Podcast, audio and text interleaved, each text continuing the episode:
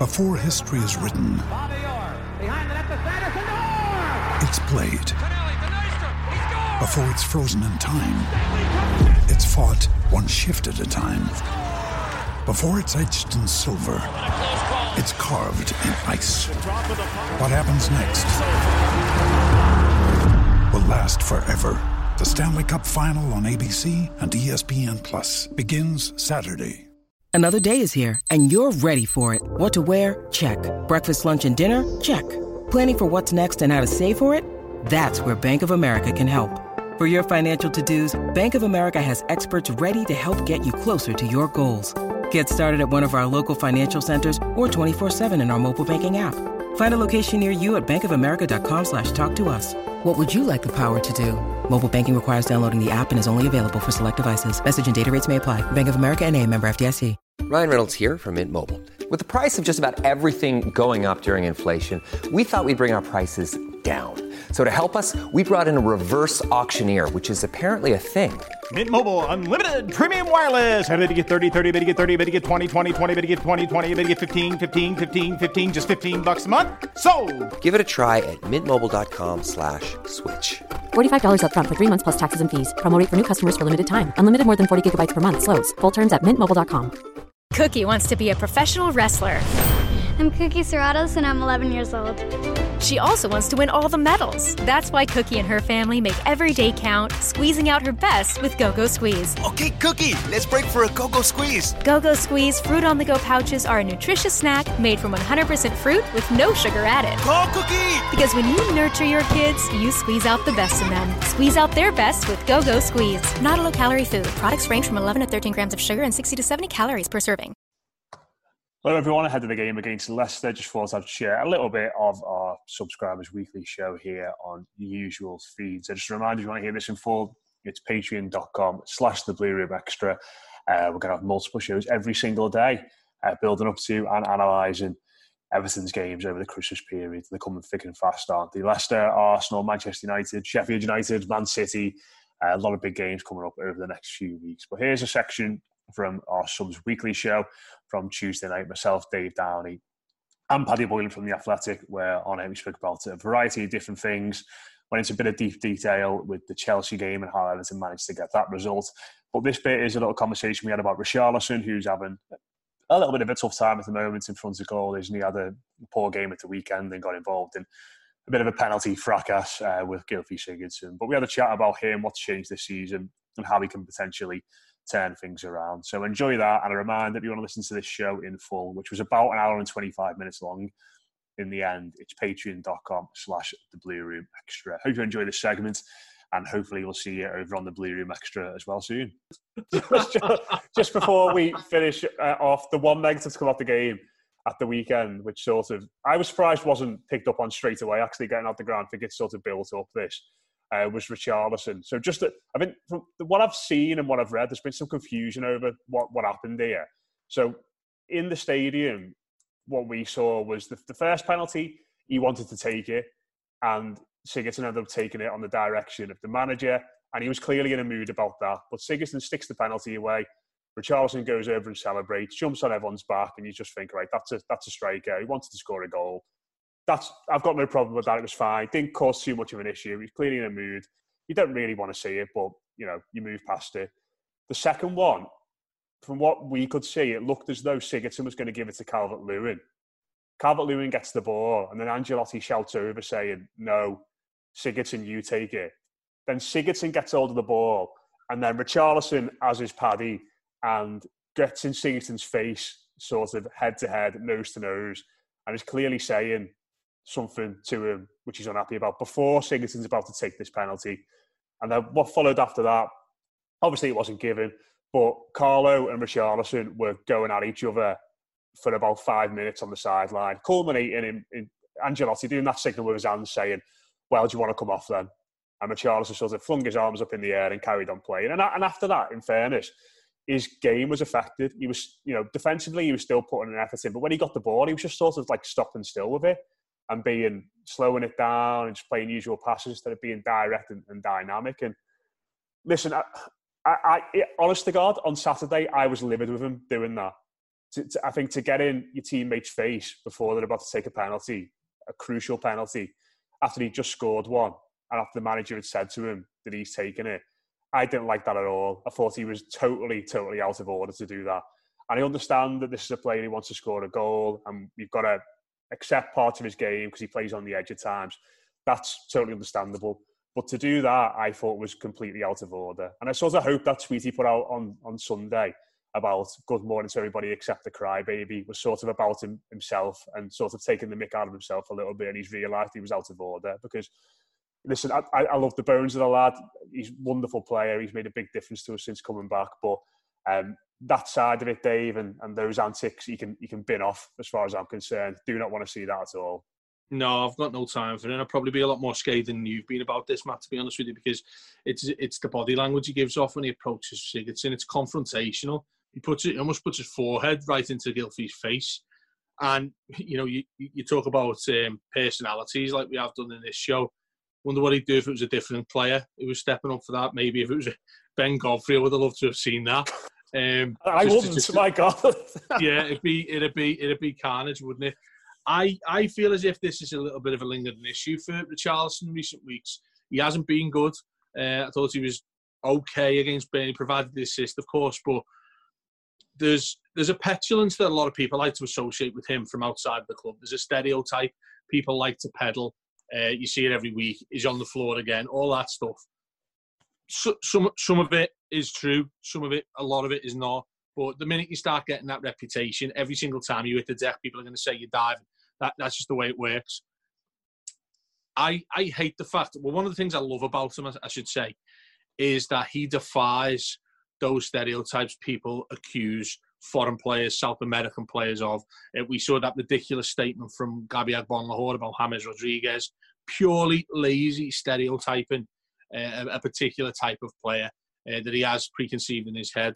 I think a lot of people do that with Richarlison. Um, sort of think that he spits the dummy out really quickly. He, like you said, I think the right term to put it is he does play on the edge. I think he he tries to win free kicks. Yes, he throws himself on the floor much more than I'd like him to at times.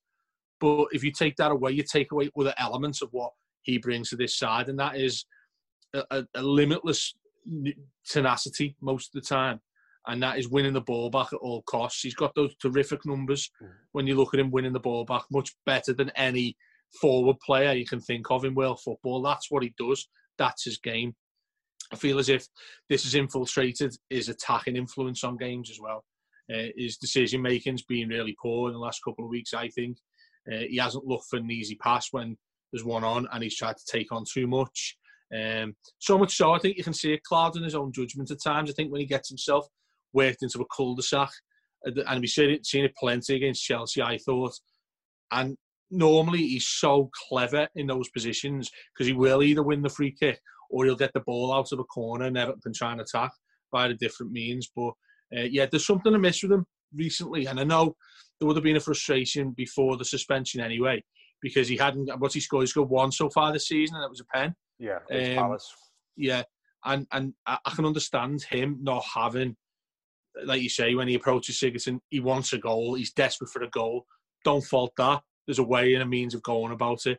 And it's not when you're approaching the captain of the club, no less, who's already slotted one away, and Everton only 1 0 up. It's, it's a recipe for disaster. We saw it infamously when uh, Mirallas did it with Baines against West Brom a few years ago. It never, ever works. And, you know, I, I think just as a side no massive props to Gylfi for sitting that pen away uh, initially um, because the it, it, was so nonchalant the way he does it. I mean, to have that bottle, given the well, you've obviously got Richarlison internally baying to get that penalty. Mm. Um, I thought there was a lot of pressure on Sigurdsson. He handled it really well, but I've got no no time for that at all. And to be fair, I think if it was many other players in the team, they would have been hooked rather than Carlo Ancelotti having a set two with them for five minutes and effectively saying, pack that in or you'll come off. He shouldn't have been given the opportunity to, in my opinion. Yeah, just before you give your thoughts on sorry, Paddy, um, Dave mentioned there about Sigurdsson keeping his cool. Thoughts Allan did really well as well, sort of getting in the way of them. And I suppose it would have been easy for him to back up his international teammate, you know, his compatriot and, you know, somebody he clearly knows a bit better. But he dealt with the situation very, very quickly and probably stopped it from getting a lot worse. Yeah, that, that's where you need strong characters and Allan fell into that category on Saturday. You'd say Gylfi fell into that category in what he did after the confrontation, in putting the ball in the first confrontation, in putting the ball into the net from from the penalty. Um, yeah, kind of kudos to both of those for, for the way they responded in, in the face of, let's not say adversity, but difficult circumstances. The only reason this wasn't a really big issue is because Everton scored the penalty and went on to win the game. If that confrontation had led to Sigurdsson missing and Everton either drawing or losing and prolonging that run without a win, then I think the reaction would have been pretty volatile, truth be told. And that that is even accounting for the fact that Richarlison's probably one of the few players that comes out of all of this um, season so far with with some credit. He's he's obviously a really popular player. I think the issue is that he is still a hothead, and that's important to his game. He does need to be the, the guy that, as you both said, lives on the edge. I think he also needs to be the guy that scores goals, by the way. He's a goal scorer first and foremost in his own head and it's important. It's incredibly important to him that he scores in, in, in just about every game he plays. He is well aware of the fact that last season Carlo Ancelotti was talking more and saying he should be scoring 20, 30 a season. At this stage in the season, what Everton have played about around is it 15 games in all competitions. He has played them all through suspension and being rested and stuff, but he scored one goal and that, that was a penalty. So he knows and I think you see it in his play, by the way. He knows that he's not scoring enough. And his finishing, which is usually really good, really, really crisp and smart, his finishing, I think he's snatching the chances at the moment. You look at the one where he went through early on, really poor tame shot, straight at the keeper. There was another one that I think he should do better with and probably scores if he's in last season's form. And that affects his game. It affects his game too much, not scoring goals and he becomes a bit one-sided and only has eyes for the goal. Now, I suppose he'd turn around and say, well, how many goals have I set settled for Calvert-Lewin just by running down that left flank and crossing the ball across the six-yard box for, for Calvert-Lewin to score? And he'd have a point. But where it can't impact on things is when it comes to the overall team and what happens on the pitch. And I think he just threatened there to undermine Everton and could have undermined Everton. So um, that's one to watch. I, I, just think the sooner he gets a goal, the quicker he settles down a bit, and the quicker this becomes less about I need to get this monkey off my back and more about right, I'm here to help the team now because we know in fairness he can sacrifice and he can he can sacrifice as well as anyone. Dave talked about his, his stats out of possession there. In many ways, statistically, is the best forward in the league for doing those kinds of things the amount of times he's looked for Calvert Lewin in the six yard box to, to pass to him and, and set him up, I think has been admirable for somebody that likes scoring goals so much. Um, but he needs to rein it in now. He needs to he needs to get that monkey off his back, like I said, and he needs to think about the team and not himself. Um, because yeah, we, we could have had a situation really, couldn't we? We could have had a situation that spiraled out of control and that kind of I think became quite could have become quite a divisive topic for the fan base. Thankfully, it's not. Thankfully, it's not. And I think you've got to draw a line do it now. This is where Ancelotti comes into his own as the man manager, the guy that coaxes every last ounce out of his players. And the, the, talented players in particular, he needs to be the one that turns around now to Richarlison and says, enough's enough there. We got away with it on that occasion, but that's the warning sign for you and the team. Something you probably do know. Progressive can not only offer you a great price when you bundle home and auto, they offer you round the clock protection. Something you probably don't know, it only takes 15 pounds of pressure to break a window. Something you probably do know, your neighbor practices chipping in the backyard. Something you probably don't know, a golf ball through your window would also take out your TV. Bundle your home and auto with Progressive and get more than a great price. Get round the clock protection. Something you know for the things you don't know. Coverage from Progressive Casualty Insurance Company, affiliates, and third party insurers and subject to policy terms. Bundle discount not available in all states or situations. Sports Social Podcast Network. Okay, round two. Name something that's not boring. A laundry? Ooh, a book club. Computer solitaire, huh? Ah, oh, sorry, we were looking for Chumba Casino. That's right. ChumbaCasino.com has over 100 casino style games. Join today and play for free for your chance to redeem some serious prizes. ChumbaCasino.com. No purchase necessary. Full prohibited by law. 18 plus terms and conditions apply. See website for details.